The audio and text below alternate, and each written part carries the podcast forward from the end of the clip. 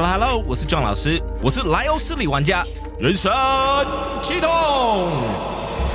首款多平台开放世界游戏《原神》，即刻点击下方资讯栏了解更多。Hey there， 二零二二年想要给自己创造一个融入生活里的英语环境吗？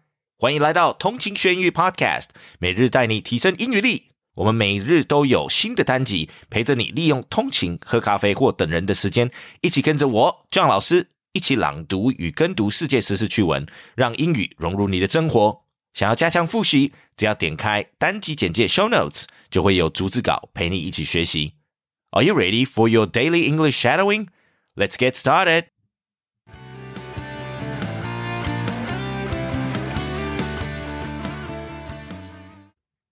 Russia's invasion is accelerating Splinternet, French envoy says. Russia's war in Ukraine is hastening the arrival of the Splinternet, also referred to as cyber-balkanization or Internet balkanization, a forced division of cyberspace under the control of competing political blocs, France's digital affairs envoy Henri Verdier said.As Russia accelerates domestic online censorship and Ukraine calls for Russia to be taken offline, Verdier said any transition by Russia to move toward an independent internet would have very severe consequences. He warned that nation-states might be more tempted to launch devastating cyber attacks they were sure they would be insulated from the results. Today, if I break the Russian internet,Probably I will break my own internet, because it's the same, Verdier said, arguing the shared nature of the World Wide Web protected all users from losing service.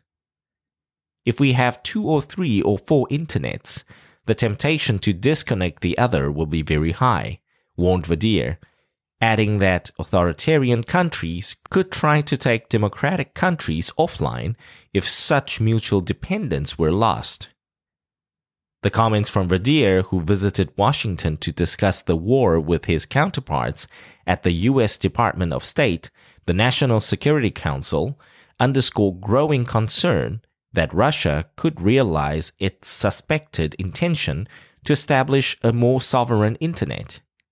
Web policy experts, geopolitical analysts, and individual web users in Moscow previously suggested that Russian leadership would use the war to advance such plans. Since Moscow's invasion of Ukraine, Russia has sped up its internet isolation, increasing domestic online censorship by blocking Meta Incorporated's Facebook and Instagram and limiting Twitter Incorporated, for example. Companies such as Apple Incorporated, Microsoft Corp., and Netflix Incorporated have also limited their presence.While some foreign internet service providers have started to withdraw services. Verdier said he was worried by attempts to weaponize institutional governance of the internet. I feel we could be close to the fragmentation of the internet, he said. My main concern is, will the unique, neutral, multi-stakeholder free internet survive this crisis? I'm not sure.